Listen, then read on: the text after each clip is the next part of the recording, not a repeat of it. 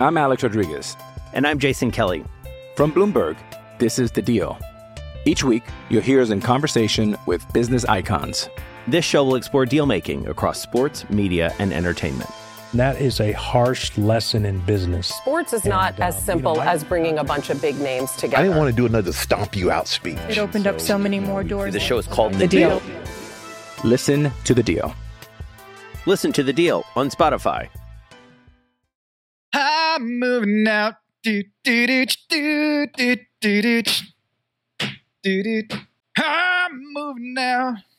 Look at this PGA Tour headline suspends all players taking part in first li- live Live. I think it's live. live like the Miami nightclub, right? The Miami nightclub is sponsoring this new tournament. Live live. But it's super confusing because it's also the Roman numerals. So it's supposed to be 54, which is the score you would get if you birdied every hole on a par 72 golf course. So wait, is it 54? Is it live? Is it live? I thought it was live as in am I allowed to say this? Oh my God. Oh Jesus! We're sorry, the number you have dialed is not in service at this time. What is happening? Just went very dark. It just popped into my head. Not everything that pops into your head needs to pop into everyone else's head. Wait a minute. You're telling me the LIV is the name because 54, which is the number you'd have if you birdied every hole? Whoever came up with that must have thrown out their shoulder with that reach. Come on. I mean, they are the Saudis. Are we really thinking there's good judgment going on here? Yeah. Phil Mickelson's trying to play the cool guy. He's not the cool guy. He's got the aviators on. He just watched Top Gun. He's got this leather jacket going. Man, you think this league survives? Does anyone think this league has a chance to compete against? Like with golf, it's about tradition. I'm not tuning in to watch Phil and Dustin Johnson play on a course in a tournament that has no meaning. I want to watch the Masters. Yeah, but if you can bet on it, you're watching. Are we supposed to be supporting this league because it's the underdog? Yeah. Now we got to cover Live or LIV or 54, whatever. No, I can't cover anything with such a stupid name. Well, I'm going to call it 54, and maybe we'll play some Barry Manilow music. You know, some Studio 54 connections. Who else is around? Is Liza Minnelli still around? Bring her on to talk about 54. Eight to shoot. Hall, the runner. Loose ball. It's good. With 4.4 to go. Shannon. Don't want to foul. Shannon from the corner. And it's over. Cry goes up both far and near for underdog. Underdog.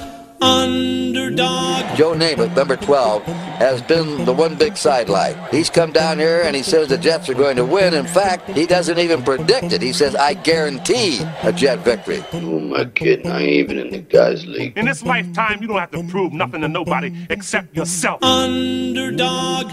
Underdog. They're bigger, faster, stronger, more experienced, and on paper, they're just better. Oh my goodness! The longest shot has won the Kentucky Derby. Rick Strike in a stunning, unbelievable upset. Shock and awe in college basketball. Underdog.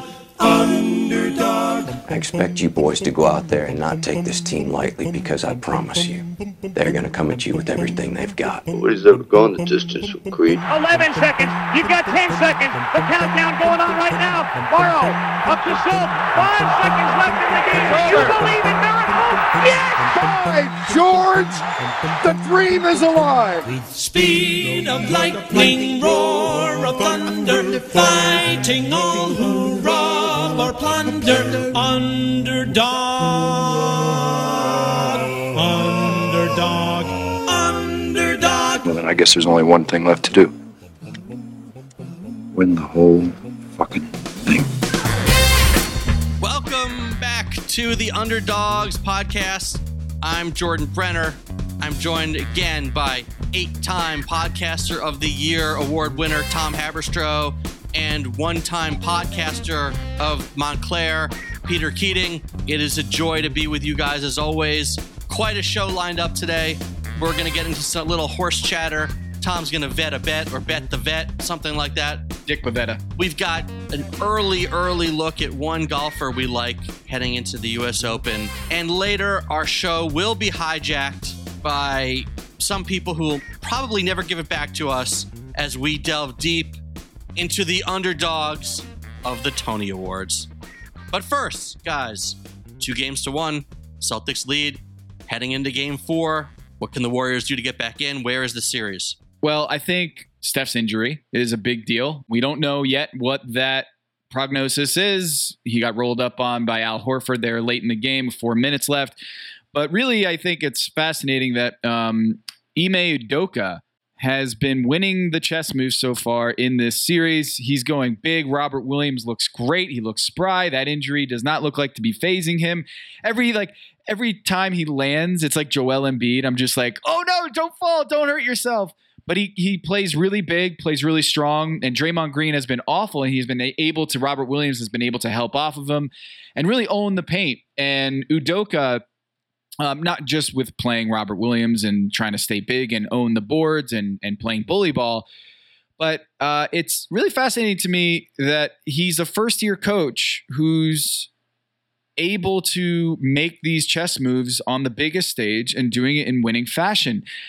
I did some research and found that Ime Udoka, who used to be on Greg Popovich's staff and used to be on the Phillies staff, Ime Udoka, if he wins, would be the fourth head coach to win the NBA title in his first season. And I was wondering how that stacked up historically because you got Steve Kerr in 2014, Tyronn Lue in 2016, Nick Nurse in 2019, and then maybe Ime Udoka here in 2022. Do you guys know the previous time that a first year head coach won the NBA title? You mean outside of the window you just talked about? Yeah, before before Steve Kerr did it. Hmm. You have to go back to Pat Riley in 82. Oh, wow. Pat Riley. We had a 30 year drought, and suddenly it's happening left and right here. And I'm curious if you guys had any theories why maybe is it just turnover that there's more first year coaches in the NBA, so therefore there's more frequency of them winning the title? Um, or do you think there's something to the fact that hey, you need a change of scenery, a fresh voice in the locker room? What about these ideas that certain coaches build and certain coaches finish? That has become sort of trendy in the NBA, and that so you normally you wouldn't see like 50 win teams making changes, right? In in the past, you'd wait for a, a big losing season, whereas now teams are taking winning teams and still tweaking with the right voice to get them over, you know, the, that finals hump. Do you think that could be part of the recent trend? That could be. I think also, you know, Brad Stevens, he was just like, you know what, I, I don't want to do this anymore. You need that guy to be like, ah, I don't want to do this anymore. I want to be the the GM. I want to be the president of basketball operations. Maybe, maybe it's the fact that he just tells he's kind of like uh, this outsider, this underdog who just tells the players what they need to hear, not what they want to hear. And Brad Stevens, I think, has a different personality than Ime Udoka. There's a report here in the finals um, that the game changed, that everything changed in Game Three because Ime Udoka was. Um, was heard overheard saying to his players in the timeout, "Quit playing like assholes." I mean, we've already seen that work with our podcast because when Mays, I was just going to say that's familiar advice. when Mays jumped in and said, "Stop podcasting like assholes," we really found our rhythm. It's great advice. Well, we hope so. We hope the returns are in. Well, I mean, to be fair, if we'd gotten rid of Peter, we really would have found a rhythm. But yeah, Mays is a finishing producer, definitely. Mays is not a rebuilding producer. No. I think most times that you have a theory based on changes happening more quickly, um, it's just not true. Like everybody remembers their favorite team of their youth as though those players on that favorite team were around for your whole childhood. It- then you go back and you look up and you see, oh, that guy was there for a year and a half. Um, you know, before free agency, for example, when teams in any sport needed a new player to replace somebody, they would trade for them or they'd sign them or they'd develop them. Now they can sign them as a free agent, but that doesn't mean that rosters are turning over more quickly. But I do wonder if the game itself is changing more quickly so that there's less of a price to pay for just stepping in and taking over today than there would have been 10 or 20 years ago. Do you need continuity in coaching? Like, why would you if there are things about the game that are changing faster than they used to? I'm wondering if it's a game wide trend, not just something about Udoka. But if the game is changing, it shouldn't make a difference who's coaching. Well, Well, if it doesn't make a difference who's coaching, it means that makes a, a lot less of a difference than it used to, right? No, but I mean, I, I just don't see how that relates to the coach. If the nature of the sport's changing, right? If we're shooting more threes, we're doing whatever, that doesn't mean like a new coach is somehow continuity still matters. Defense still matters. Like I don't I don't know that we're, we're at a point where we're saying, well, anyone can just go out there and coach and it doesn't make a difference. I think what I would say has a little bit of more than a grain of salt here is the idea of shaking things up or having a, a new voice in the room. If you have an older head coach who's been in that position for a long time, I kind of feel like they might be a little bit more stubborn with their ideologies and maybe not willing to adapt. Greg Popovich is famous for adapting, you know, being either playing big or playing small, playing fast, uh, shooting threes, not shooting threes. He hates three pointers, but he is kind of credited with um, adding the corner three pointer or popularizing the corner three pointer shot. So um, Pop is the rare exception to this. And also, I think Pop is maybe the greatest head coach of all time in the NBA. Well, and you've got two pop disciples going at it here, right? Right, And and right. both are flexible in a couple of ways. Steve Kerr has no problem turning to a different player in his rotation, which is actually a very Phil Jackson thing as well, right? He'll play 11 guys in the game. He'll he'll dust someone off who hasn't played for a couple games in a finals game and go to them. And Ami Udoka, I think the underdog in today's NBA is big guys. And to your point earlier, the Celtics are, are playing not just Robert Williams, they're playing two bigs together uh, with him and Harford. They also, by the way, have a just a big team. Uh, Marcus Smart isn't some tiny point guard, real size on the wings with Jalen Brown and Jason Tatum. I think few teams have been able to punish the Warriors for playing their small, their death lineups over the years. And the Celtics have figured out a way to do it, to not get so burnt at the other end with threes, with space, with pace and they're they're generating extra possessions the way we always talk about in college basketball offensive rebounds they're blocking shots why why is it working for them when so many teams have tried this and failed And what's particularly interesting about that is is that they didn't do that. They didn't rely on all those things Jordan just said, where they, they obviously are doing it against and a, a great job against the Warriors. They took 11 more shots than Golden State, which is why they won, because the team shot just about identically well in game three. But the Celtics didn't do that against the Heat or against the Bucks or in the regular season. In all of those cases, they actually outshot their opponents, but they were out rebounded, including on the offensive end by their opponents. And I'm sitting there thinking, watching game three, can it can it possibly be that the reason Steph Curry or and Clay Thompson are going to come up short against an opponent is because they don't have a who. I mean, who who stopped the Celtics from doing this in the earlier rounds? Bobby Portis, a Brooke Lopez, right? Like, I mean, if Draymond Green isn't going to play well at all and he's going to foul out of games, are you going to lose a title for want of a Brooke Lopez? I- That's just crazy. but tom why are the celtics doing this in a way that's other teams haven't been able to do Well, I think the Celtics have a better defense than any um, opponent that the Warriors have faced. Right? Like they they played the Grizzlies, they they played the the Nuggets, and they played um, in the conference finals the Mavericks, and none of those teams are at the same level as the Boston Celtics. And with Jordan Poole playing the way he is. Uh, it is not a pool party. Actually, with Clay Thompson, um, Jordan Poole, and Steph Curry on the floor, when that somebody peed in the pool definitely Oh, yeah, someone peed in the pool for sure. And their offensive rating, when those three Splash Brothers at 2.0, um, th- they're scoring 107.9 points per 100 possessions. That's awful for that, that kind of offensive talent on the floor.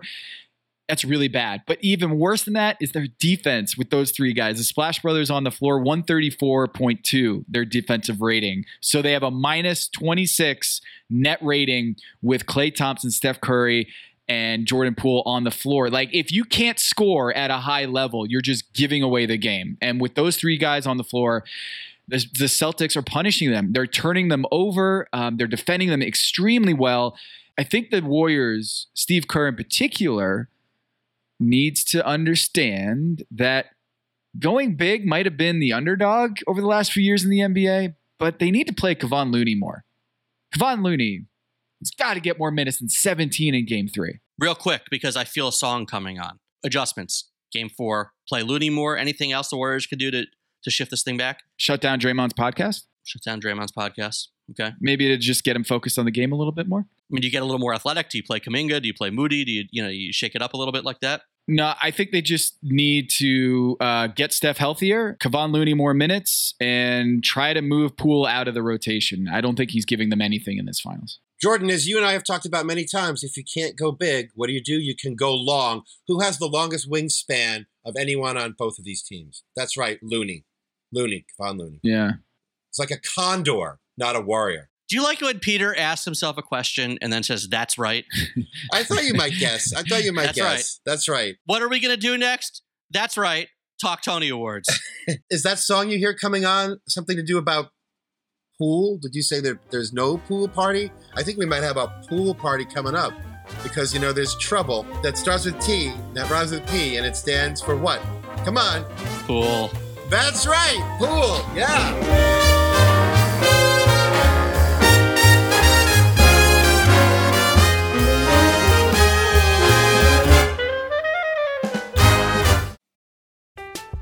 I'm Alex Rodriguez. And I'm Jason Kelly. From Bloomberg, this is The Deal. Each week, you'll hear us in conversation with business icons. This show will explore deal making across sports, media, and entertainment. That is a harsh lesson in business. Sports is not uh, as simple as bringing a bunch of big names together. I didn't want to do another stomp you out speech. It opened up so many more doors. The show is called The Deal. Listen to The Deal. Listen to The Deal on Spotify. With the Tony Awards coming up, we are now going to discuss some hot Broadway action. That's right. And we want to welcome two esteemed guests to help us talk about something because this is a subject that our three usual regular hosts know very little about, except maybe for Jordan, because Jordan is from a long line of appreciators of musical theater. If I have his social media posts read correctly. So let's welcome our two guests. Walter Mays is an actor, director, a librarian, professional storyteller who actually goes by the name Walter the Giant Storyteller because he's something like six seven. Is that right? Six seven, six seven and a half. That's me. And he's been a Jeopardy champion. What? How many times? Five games, right? Did you win the whole week? Back in the day when you could only go five games, and then I lost the fifth game, and then I have a very odd distinction. In the old days when Jeopardy only Jeopardy only went five games, I hold the highest four day total that never went to the tournament of champions. Oh. Were you up against Sean Connery and Burt Reynolds? What was going on there? No, they're imaginary, and they were not in my round of Jeopardy. You were like the home run champion of the strike or COVID shortened seasons. Oh, you just you just lost me. But yeah, sure. Was that the category you lost on? No, no, I didn't lose on a category. I went up against a little man with a Hitler mustache named Joseph DiPolito of Fullerton, California, Wow. whose entire life depended upon winning Jeopardy, and he destroyed everyone in his path. And how many how many games did he go on to? He lost in his third game. Oh. But who's counting? We had gone 17 episodes without a Hitler reference. So we are already breaking ground. Wait, wait, you forgot his most important little bullet on his bio. Well, I mean, Walter is an actor, a director of many, many, many productions. What else you want me to What's say? his greatest Oh, oh, oh production? Oh, wait, I'm sorry. His most important credit of all, as his bio says, he is the father of a grown son who often says, as long as you can talk, Dad, you'll have work. and that man, of course, is Anthony Mays, our producer. And that quote actually gives you some insight into how Mays has been able to put up with us for so long producing this podcast.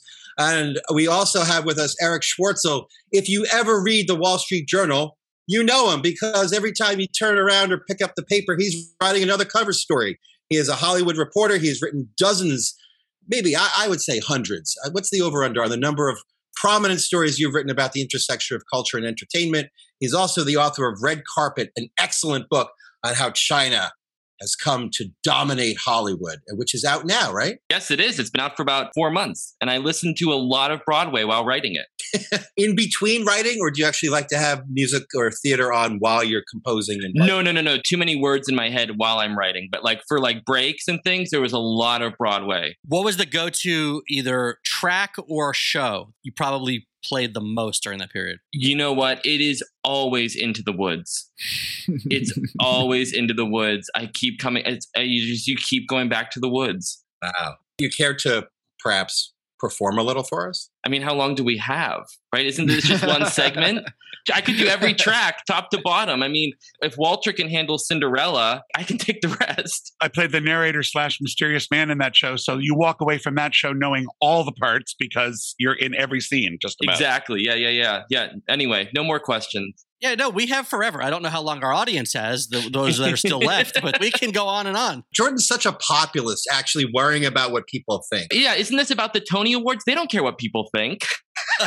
this is a show for eight of us. Eric is also the partner of Kevin Arnovitz, who is my co-host and longtime friend, pal of Pack Your Knives podcast. I'm wearing the Pack Your Knives podcast shirt as I'm speaking. He's also been um, sprinkled here and there on the podcast, and he he joined us for one of the dinners there. And I had to a- I have to ask you, Eric. Is Kevin also a Broadway fanatic or theater fanatic, or is he just merely tolerant like myself? I don't even know if I'd use the word tolerant. I think it, it has been, um, this is definitely uh, primarily a solo pursuit. Now, I will say, especially when it comes to musicals, right? I, I think I've gotten Kevin to to one musical in our seven years of a relationship. Wow. Congratulations. Yeah. We do go see a lot of straight plays, no pun intended, together. we also actually have quite a wonderful track record of seeing terrible theater on his birthday um, year after year, we have spent thousands of dollars on tickets to terrible shows to celebrate his birthday. It's really become something of a tradition now. What was the worst of them? This is going to be a little controversial because it did win the Tony for Best Play, but we went to see, at my insistence, The Inheritance, the two part big sort of like Angels in America wannabe that won the Tony for Best Play. I think what was it now last year? And I had insisted we go. I had said it was this big production. We had to see it if we wanted to be good gays. And we get there at, at two two nights, committed to two nights, pre-sale prices, and honestly we're like looking at each other like what have we done with ourselves? So so i definitely would say the inheritance walter you're shaking your head. Are you are you disagreeing? Well i've now put you in a column in my head that you're one of those gays. Got it. Yeah. We actually went for 17 episodes without insulting any gay people also so no no no no. done hitler? Only the gays may insult the gays. You people just stay out of it. Thank you.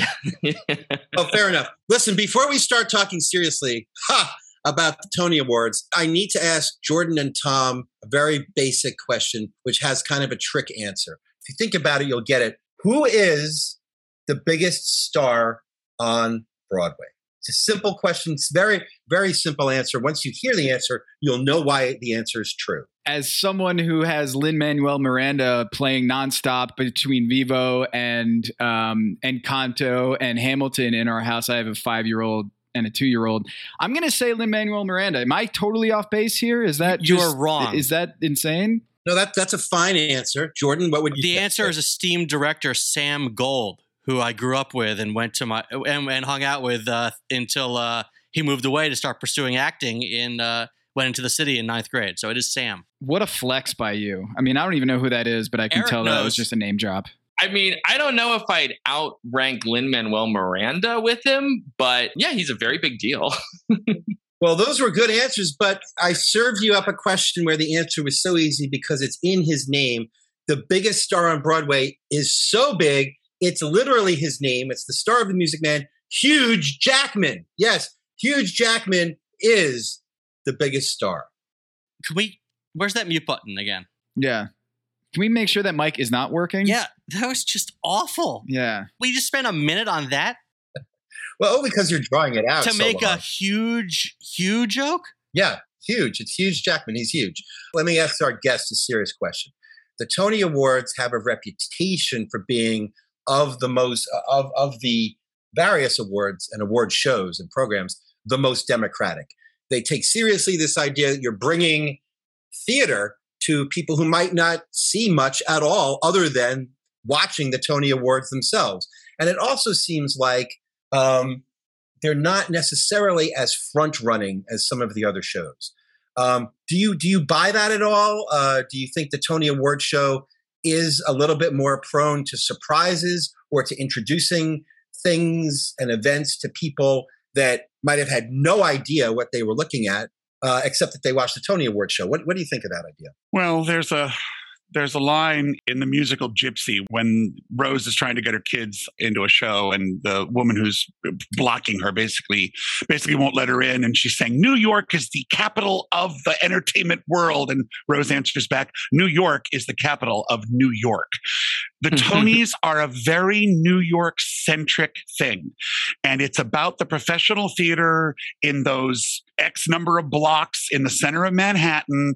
And yes, it has a national impact, but the national impact is generally controlled by the producers who want to take one of those shows and tour them throughout the country. So the voting block of the Tonys includes many of the money people who make those decisions, and they will vote often for shows that they know will tour well. So that will get a best musical, a best revival, a best play. That will influence those votes. That will not influence the voting of the acting. If you look at the way the acting voting is done with the Tonys over the years, you get more often a person who isn't immersed in that particular theater season will listen to the people or watch if you can get them to watch it and they won't know some of the names of the people who won because they're bona fide actors who have really paid their dues and who arguably did the best performance of the season. And i think also i mean when i was growing up um, i think the tony awards did function as this incredible introduction to a lot of theater. Um, i think this is probably different in the youtube era. But I think for a lot of people who don't live in New York, who have never traveled to New York, it really is this kind of crash course in the season. Um, because the performances are so central to the show. And one thing that I've been very interested to follow is you know, here in LA, there's a lot of debate about the Oscars every year and how much the Oscars should lean into people who love the Oscars and how much they should try to draw in audiences who don't care about the movies being nominated, right? This is why every year you see like TikTok stars presenting Oscars or um, Shaun White presenting an Oscar, and people in, in in Hollywood are like tearing their hair out. But the show's producers will tell you like this is our best chance at trying to essentially trick people into caring about the awards. And the Tonys have, I think, always been about the diehards and and the show really i mean to to walter's point like doesn't really care if you've not heard of these people and and not, and don't really they're not going to sort of trot out some celebrity who has nothing to do with the theater just because they want to hopefully convince a couple people watching to to like stay huge tuned. Jackman. A huge. Well, I mean, Hugh Jackman is like he's. I mean, he's such a he's such a boon to something like the Tonys because he is some. He's he's like authentically a star in both worlds. He's like Right. the biggest crossover they've got. But uh, but most people watching the Tonys, like myself, like Hugh Jackman. Always happy to see him, but like when Audra McDonald comes out on stage, it's like, oh my god! It's like you know, set the TiVo, right? So there's always been this kind of like insider ness that that I think really kind of bucks what a lot of other award shows are trying to do.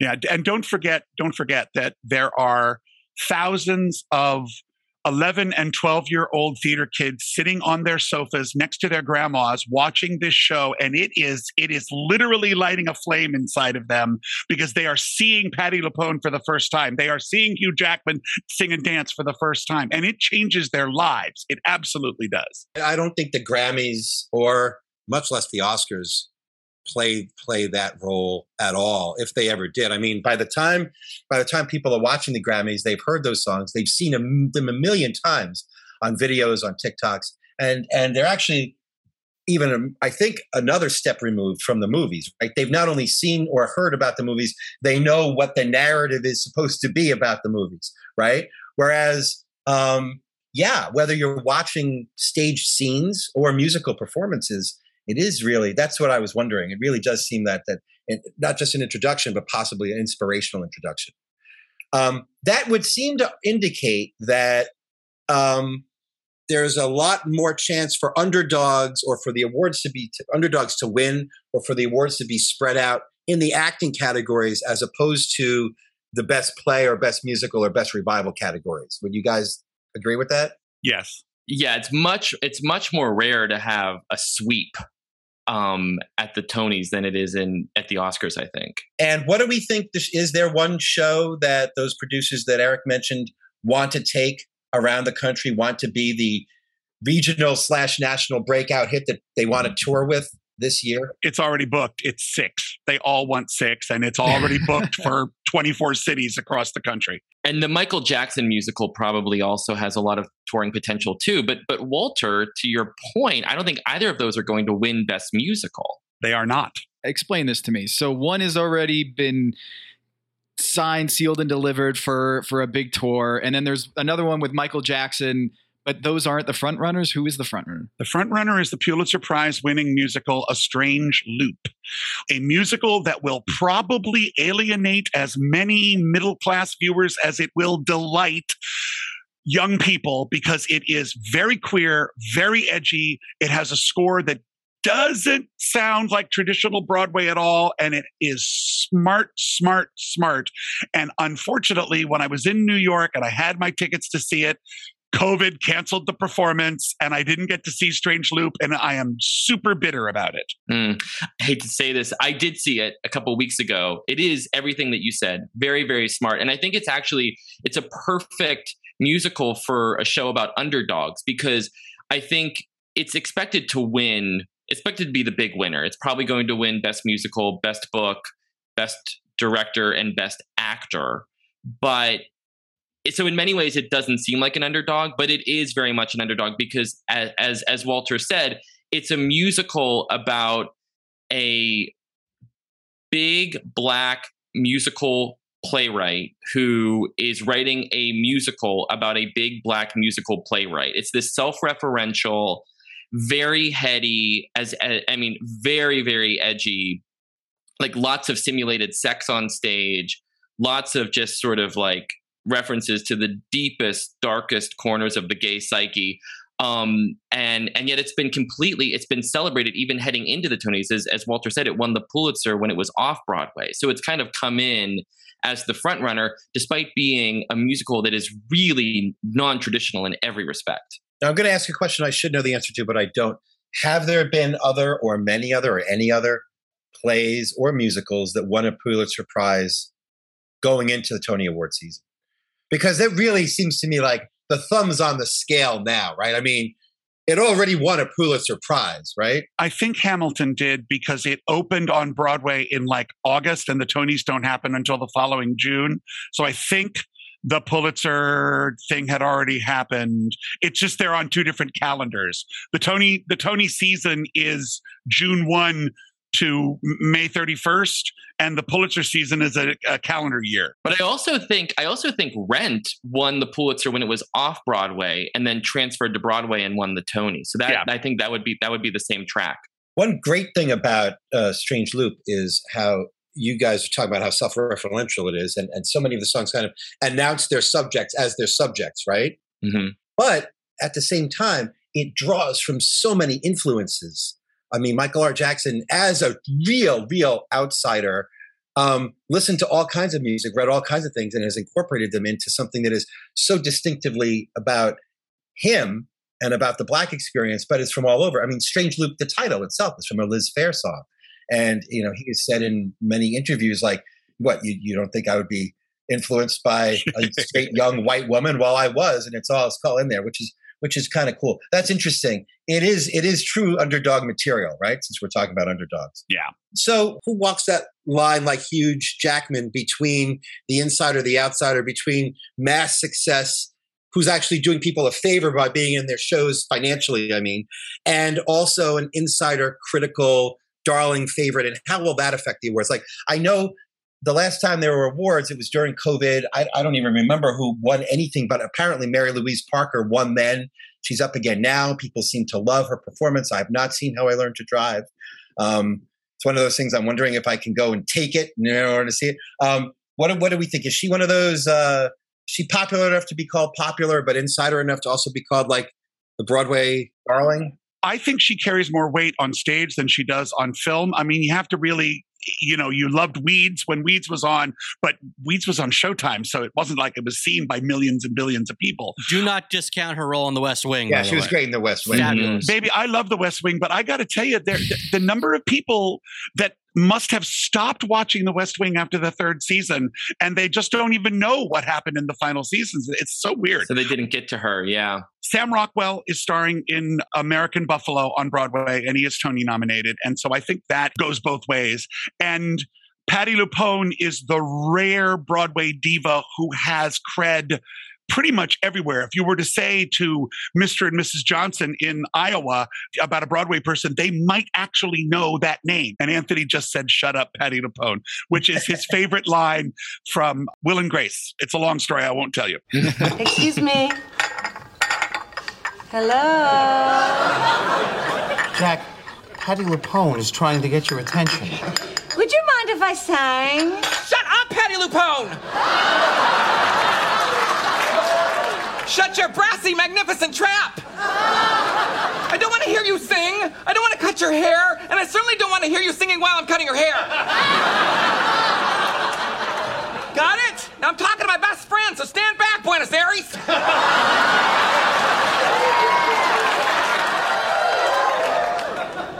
People either love me or they hate me.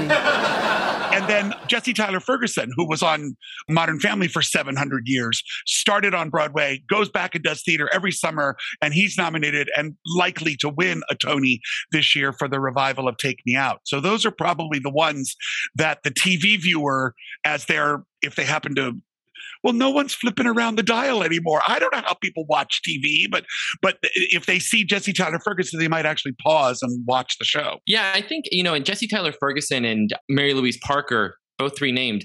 I, I think they they are really good examples of these people who have had crossover appeal, but I think the theater community still considers their own. Mary Louise Parker winning so soon after last year, I, which I think she probably will, just sort of speaks to how beloved she is there. Um, that's one thing the Tonys seem to have no problem with. You know, in the Oscars, they like to space out the awards. They don't like to give you two Oscars like too close together. The Tonys don't seem to have that concern. Like they think if you if you gave the best performance in that category, you should get the award that year.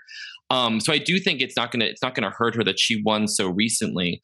Um, I think Laurie Metcalf, who's not nominated this year, she sort of has a similar kind of position too, where she's obviously well known for movies like Lady Bird and shows like Roseanne, but every time she comes to Broadway, it's like, oh my God, she's come back. So the, the Tony Awards don't mind giving out consecutive awards, which I think, tell me what you think about this. I have a theory that means that most actors win for what are actually their best roles. Whereas because the Academy Awards don't like to do them too consecutively, you find a lot of uh, actors and actresses winning for you look back in 10 years and say, oh, they were way better in this other role, but they just, the Academy wasn't ready to reward them again yet. Yeah, I think that there's I think that the Tonys are less beholden to narrative.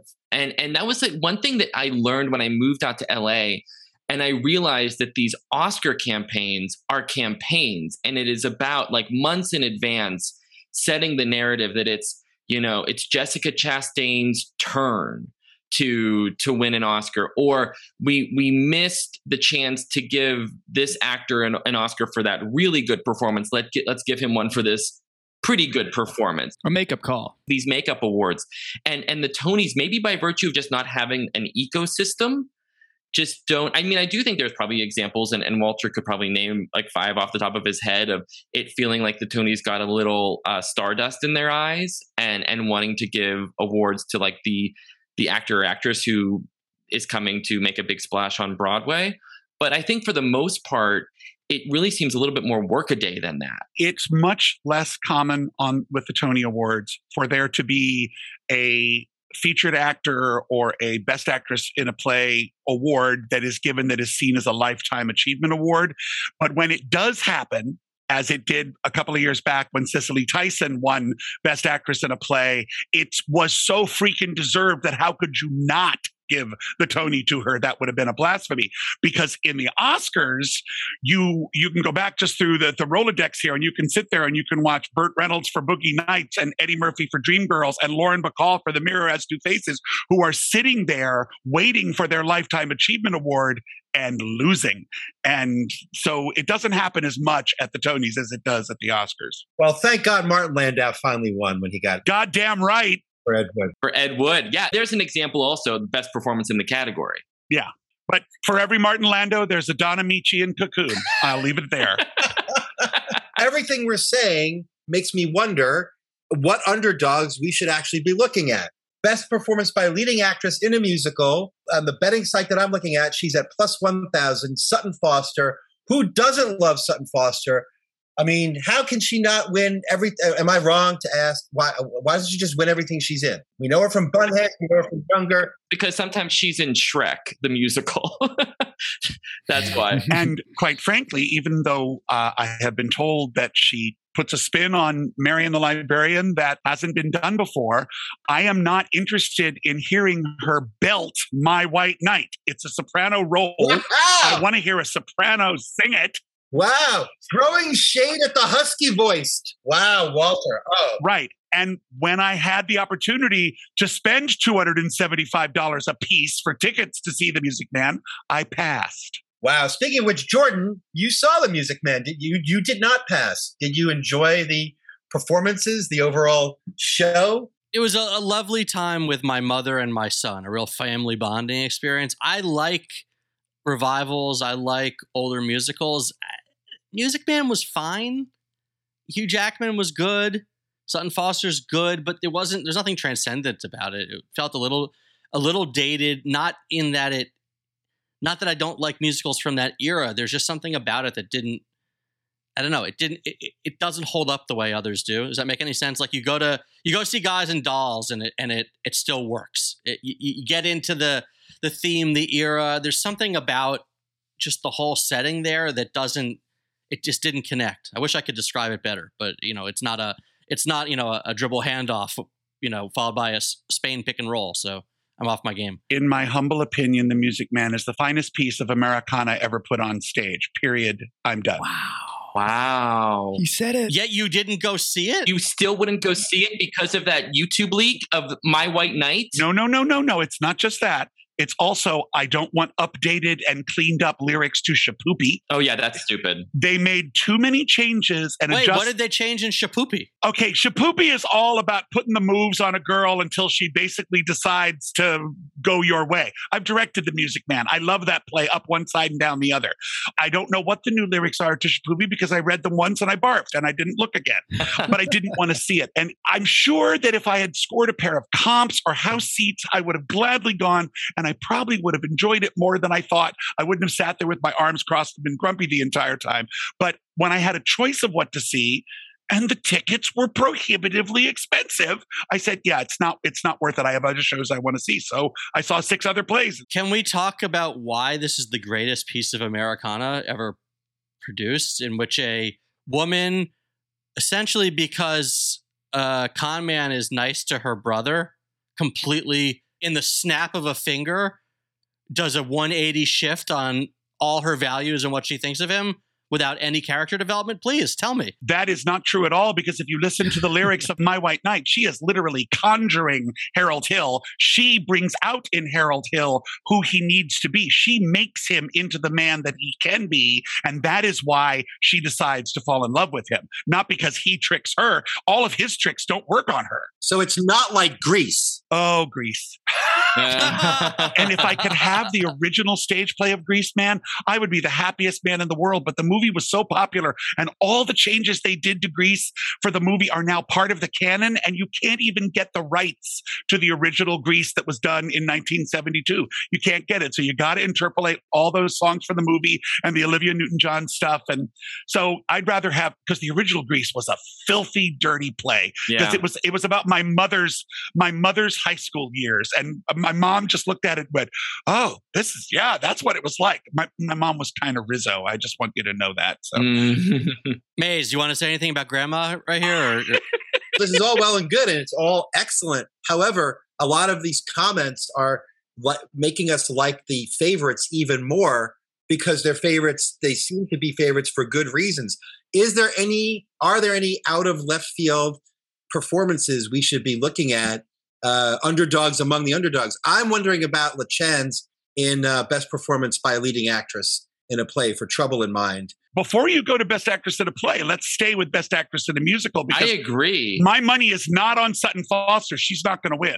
I don't think so. I think it's Sharon D. Clarke. Yeah. Yeah. It should be Sharon D. Clarke. The only handicap is is that it closed last fall, and Tony voters have to see everything.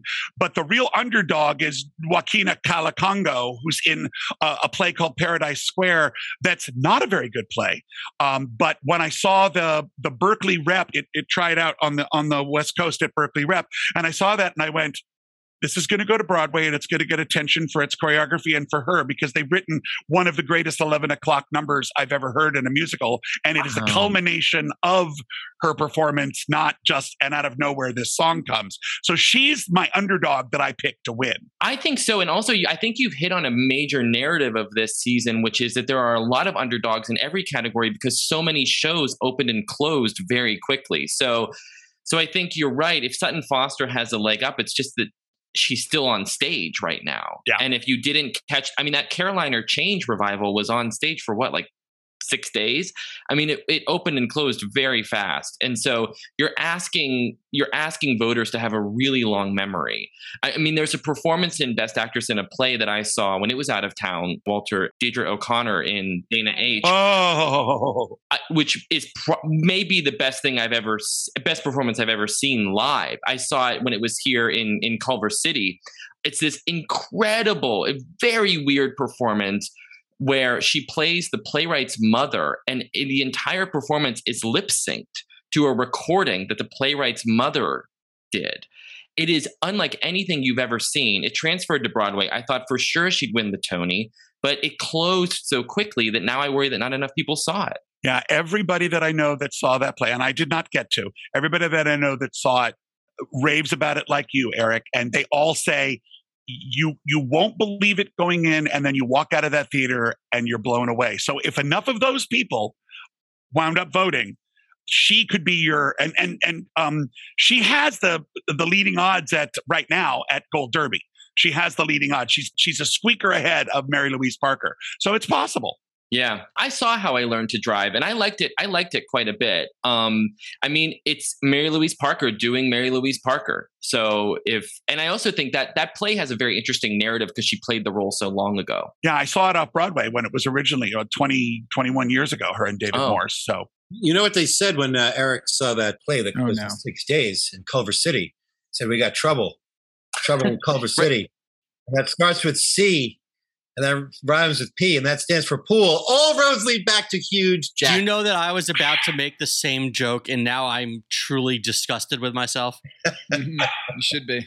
You should be. I wanted to ask because you mentioned Gold Derby. Can you can someone explain what Gold Derby is? Because I feel like as a sports uh, statistics guy, I feel like there's a lot of data here, and I've never heard of this place. all Gold Derby is is a bunch of internet loudmouths. Some prognosticators got together. A site, uh, Tom, I can't remember what his name is. He created Gold Derby before the internet, and he just got them together in one place where they could prognosticate together, and it it achieved critical mass the same way things like Rotten Tomatoes and um, IMDb and everything. It's it's a triumph of nerd internet, and it's a bunch of people who, uh, before they had a an internet to sound off on basically were just people who sat at cocktail parties and held court and now they have the internet to do that. Is it something that is very exposed to groupthink? I would imagine there's some groupthink going on here where people look to what other people are voting for and then follow suit. they've wisely divided it into the critics that are basically gold derby certified and the public. And the public is the comment section of the internet. They can do whatever they want.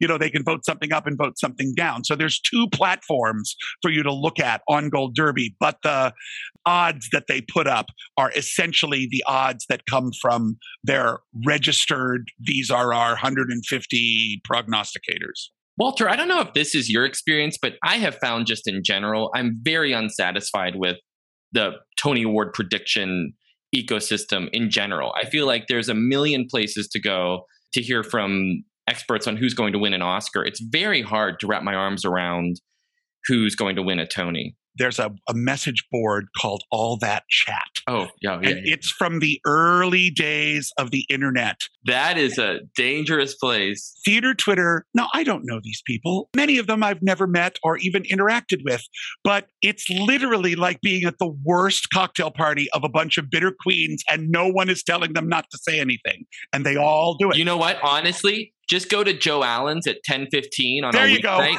and it's the same. It's the same thing. Suddenly, you're trading notes with the guy next to you on whether or not Patti LuPone holds the last note in Ladies Who Lunch every night or just some nights. Right, exactly.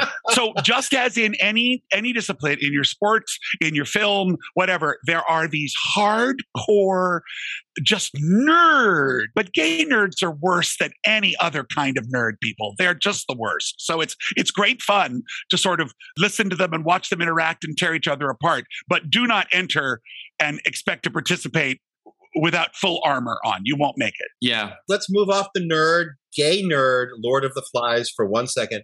I got I got a couple of quick questions before we bring this all to a sadly premature halt. We could talk for hours. I believe we already have talked for hours. We could talk for days or years.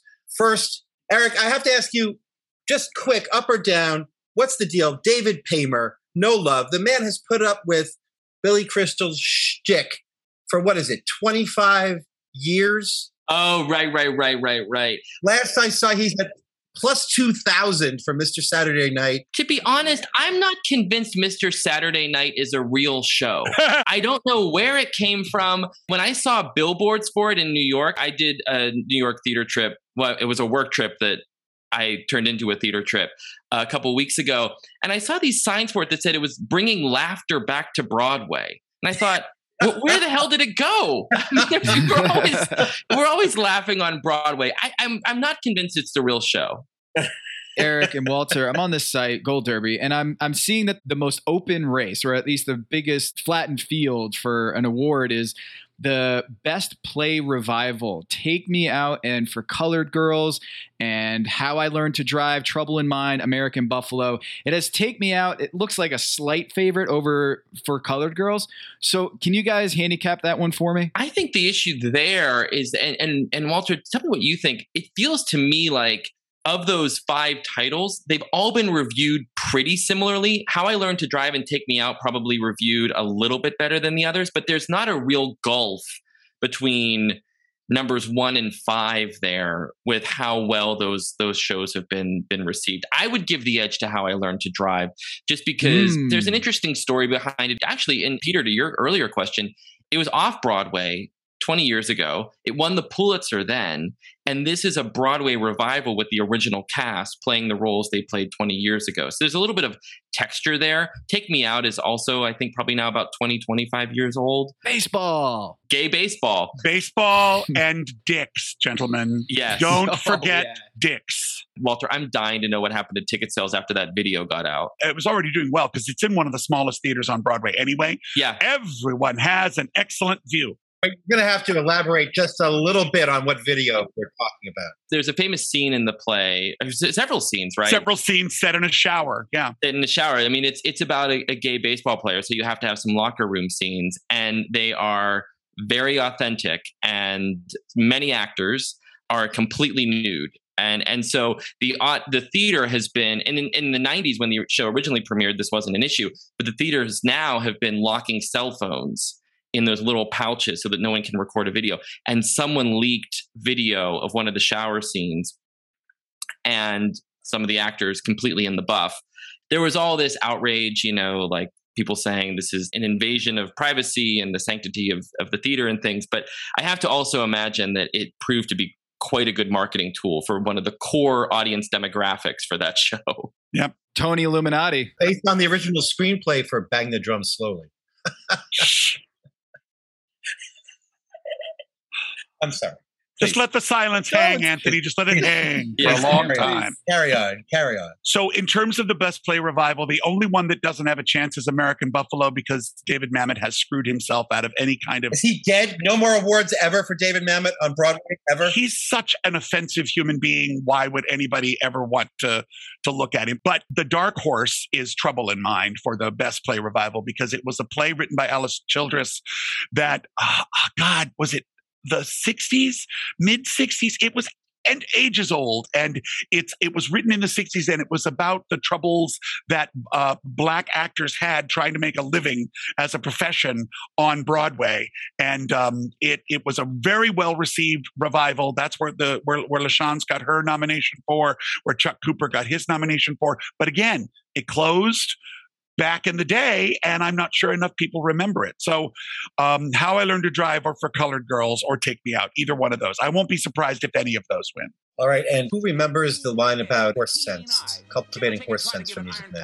Helps you cultivate horse sense and a cool eye and a keen hand. Did you ever try? I can't do it. I used to be able to do the whole damn trouble thing, but I can't anymore. Well, we're going to talk about the Belmont Stakes after this, so I just wanted somebody trying that line out so that Mayes can edit that into some kind of introduction. I've got the horse right here. His name is Paul Revere. And the next thing you know, your son is playing for money in a pinchback suit and listening to some big out of town Jasper hearing him tell about horse race gambling. Not a wholesome trotting race, no, but a race where they set down right on the horse. That was probably the highlight of underdog so far.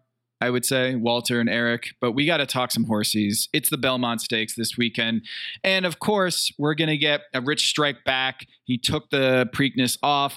He's coming back, and I think. Wait a minute, what's that? Do you guys hear that?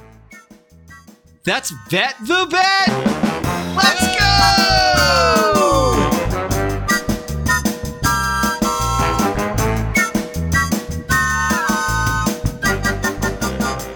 Bet the Bet is back. Yes. You hear it now. Bet the Bet. I've prepared something here. It's the hottest new game show on the internet. Guys, are you excited for Bet, Bet. the Bet? Who's excited? Bet. Although this is another example, didn't Jordan suggest betting the vet for the Preakness? I think we should bet the vet. Bet the Vet. Which horse is healthiest? As opposed to Dick Bavetta, which is kind of like a third variant of Vet the Bet and, and Oh Vet my the Bet and Bet the Vet and Bav- Dick Bavetta. Anyway, We the People is being considered the betting favorite for Belmont Stakes. And what's odd about We the People is he, that horse, has not been in either of the Triple Crown races. Kind of like a Triple Crown rookie for the Belmont Stakes. And my question to you, the panelists, Peter and Jordan, since 2010, how many of the 12 Belmont Stakes winners were rookies at the Triple Crown? Is it A, one of those 12? Is it B, two of those 12? Is it C, three of those 12? D, four of those 12? Or five, E, five of those 12? Again, how many of the Belmont winners since 2010 have not participated or contested the Preakness or the Kentucky Derby of that year, like we the people? Jordan, I'll start with you. Again? Yes, because you're trailing in this standings. Yeah, well, then I'm going to be going first every week, aren't I? Yes. Okay, I'm pretty confident that it's one or two. I know there have been fresh legs brought in for the Belmont, but I, I, I don't feel like they've won all that often. I'm going to go B2. Peter, your response. I think the number is probably higher than it used to be in the past. Horses get rotated in and out, and trainers and owners seem to give up if they don't have a chance to win the whole thing. And this is the third race. I will say C, three. The answer is drumroll, please. Horses' hoofs hitting the dirt. The answer is D, four. Oh! Neither of you got Wow. it. 2019 Uh, Sir. Winston, 2014 Tonalist, 2011 Ruler on Ice, and 2010 Drosselmeyer all did not race in the Derby or the Preakness and still finished first in the Belmont Stakes. So we the people, as the favorite, I thought it would be kind of a dumb pick to go with the guy, the horse that hasn't participated in either of the other Triple Crown races. But according to history, it's not that rare that this actually happens. But that is not my pick for the Belmont Stakes. I've got a pick. It's Skippy Longstocking. Welcome back to the Triple Crown. 20 to 1 odds. I am very excited about Skippy Longstocking, and I'm going to bet the house on Skippy. I don't suggest you do that too. But do you guys have long shot picks or your picks? I, I know early voting doesn't appear to be in the Belmont Stakes, Jordan. So do you have another horse you're riding? I have no long shot, but I am going with the favorite, We the People. Mm. Because just as I told you that early voting was essential to American democracy, so too are we the people stewards of that democracy, which is under attack on a daily basis from forces aimed to divide us. But a horse, Stewards. Yes. a horse like we the people will bring this country together and unite us for one fine weekend. Get the popular vote back in the saddle.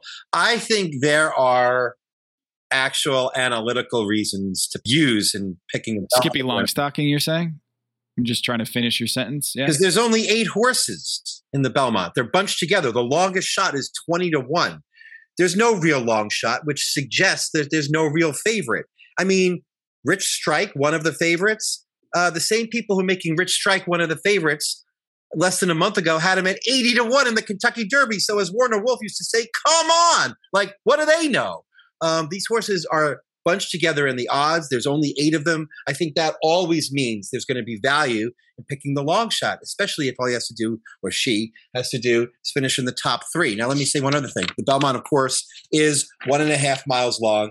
Horses are either bred for speed or stamina. There are measurements, indices, indicating whether horses have been bred for speed or stamina. The most prominent is called the dosage. No, that's not a Bob Baffert joke. Ha! That's actually no laugh. That's no laughing matter. Actually, it might even be called the dosage because it's originally French, but I believe it's the dosage. This looks at the horse's last four generations of great great grandparents. Um, you know their their pedigree, if you will, and looks to see how the horses in that group were bred. If they're bred for speed or stamina, and then creates a big weighted average. The median dosage of all horses thoroughbreds in North America is about 2.4. The lower means you're bred for more speed. The higher means you're bred for more stamina. So we want to see stamina here. We, we want to see ideally both, but in the Belmont, you want stamina. We're looking for the lower dosage. Another measure is the center of distribution, which is a different weighting on the weighted average. Anyway, there's one horse in this race that comes out very well on both those scores. That's Golden Glider, mm. and he's the twenty to one long shot. He's bred for stamina. Now, if you look at a horse that's not bred for speed, there's always a chance. Like like with me, like are you bred for beauty or are you bred for brains? Sometimes that's not the right scale because they're not exact opposites, and you can end up with neither. so if a horse has a, a, low speed score or low speed metrics, that just might mean they're not good for racing. It doesn't necessarily mean they have super stamina, but Golden Glider's great great grandfather on his mom's side is Alydar, who you might remember finished second to Affirmed in every Triple Crown race when Affirmed won the Triple Crown about 40 years ago. And he's a closer. That's his running style. He hangs back and he closes, and that's really going to be really helpful in a mile and a half race because he's not going to go um, set some kind of breakneck pace. And he's been at Belmont since May training for this race specifically, which he qualified for by winning um, an earlier race. So as soon as he qualified for the Belmont, they moved him there to work out. So Golden Glider, 20 to 1, in a time when there's no 90 to 1 shot even in the race or anything like that, go for the long shot because there really is no favorite. Skippylongstocking. This horse has the stamina. Golden Glider. Mayes in the chat says the winner of the last two races hasn't tried to defend their win. That's so weird. Mayes, this is all, you know, load management you know, the load management era is killing the horse industry. Come on. We can't have these horses taking races off to protect their health. Come on. Come on. Yeah, fewer horse races he's calling for instead of 82 game season. Let's just do the triple crown is the single crown. That's what Mayes is advocating for. So we don't have these horses bowing out every time they win. Would Sandy Koufax even pitch for the pennant these days? The answer is yes. Of course he would. But still, I know what you mean pennant, trying to think of a pennant pun to go transition into golf. Well, there's a flag, a flag stick. Oh yeah, yeah, yeah, yeah. You got to hit the flag, got to hit the stick, got to hit the hole. Is there a horse you're riding in the U.S. Open, which is coming up here? A little preview, a little teaser for the U.S. Open, not this coming weekend, but the next one. Jordan, what are you looking at? So next week's show, we're gonna dig in deep with some some golf sleepers, some picks, some fun bets. Um, be sure to be with us for that but I, have got my eye on someone right now that I'm gonna I'm gonna lay some money on uh, a week and a half in advance, and and then okay. I'll I'm gonna fill out my card a little bit later on DraftKings. He's plus twenty five hundred right now. Elsewhere, you can get him about plus twenty eight hundred. It, it it varies. He's a he's he's a, a young buck from a, a little known school somewhere in the south. Yes, I believe his name is Will Zalatoris. Oh my God. Wow. What a day on underdogs. Tom, we've mocked you in the past, but his time is coming. He's due for a major. He's played great this season, finished tied sixth at the Masters, finished second at PGA, as we know. Just last week at the Memorial, he was tied for fifth. He is a fantastic player. He will be in the mix. I will be putting a lot of different Will Zalatoris bets on my card for the U.S. Open. Hey, is there a Duke Blue Devil that I can bet on? Because I won't. I won't do it. I won't do it, Jordan. I am so excited that you finally jumped on the Will Zalatoris bandwagon since I've been tooting that horn for what? How many? How many of these uh, majors have we done on this show? Like at least seven thousand. Will Zalatoris plus twenty five hundred on DraftKings right now. Jump all over that. And if you haven't jumped on that, go throw some money on Cameron Young, also a Demon Deacon who finished third in the last major behind Will Zalatoris. And Webb Simpson is at plus five thousand. So if you want to put some money on a long shot Deac who has already won the Open, go get Webb Simpson at plus five thousand. I will say this. Did I have money on Scotty Scheffler to win the Masters? Yes, yes, I did. Did I have money on Justin Thomas to win the PGA? Yes, I did. So if I'm leading you in the Will Zalatoris direction, follow my lead. Well, that's that's one possibility. The other possibility is this is just a horrible case of Stockholm syndrome. Yes. Where you've been locked behind a microphone listening to Tom for four months now, and now you're just it's like learned helplessness. You just like I, I too would have picked Will Zalatoris, not for any good reason, just because just keeps beating the demon deacon drum, and it's just like, who else are we going to? Well, when they when they finished two and three, I mean, Yeah, come on. it's not like I'm picking Byron Buxton for anything here. Okay, there's some actual reason to pick Will Zalatoris. Wow. Well, I'll just say this: I'm looking ahead to June 22nd when the Wolfson History Prize winner will be announced. That's right. That's the United Kingdom's most prestigious history prize. The shortlist has been announced. You can bet on who's likely to win online, but we'll go into that next time. Will we? For all of you who have had enough of Wake Forest golfers. Will we? That is an underdog that we'll talk about that, but I'm picking the favorite in that one. Thank you, everybody, for listening to Underdogs this week. Jam packed show. And thank you to Walter, Walter, Walter, Walter Mayes, and Erich Schwartzel from the Wall Street Journal. Go buy his book, The Red Carpet, which you can find in bookstores everywhere, including online at Amazon. And Jordan, Peter, thank you so much. And we'll talk next week.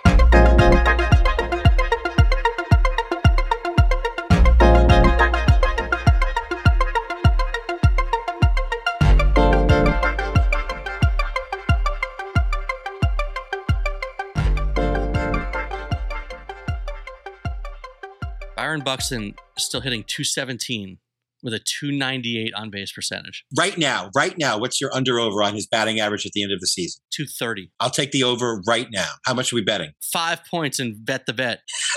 I'm sorry. Now that's too rich for my blood. When you need mealtime inspiration, it's worth shopping Kroger, where you'll find over 30,000 mouthwatering choices that excite your inner foodie. And no matter what tasty choice you make, you'll enjoy our everyday low prices, plus extra ways to save, like digital coupons worth over $600 each week. You can also save up to $1 off per gallon at the pump with fuel points. More savings and more inspiring flavors make shopping Kroger worth it every time. Kroger, fresh for everyone. Fuel restrictions apply.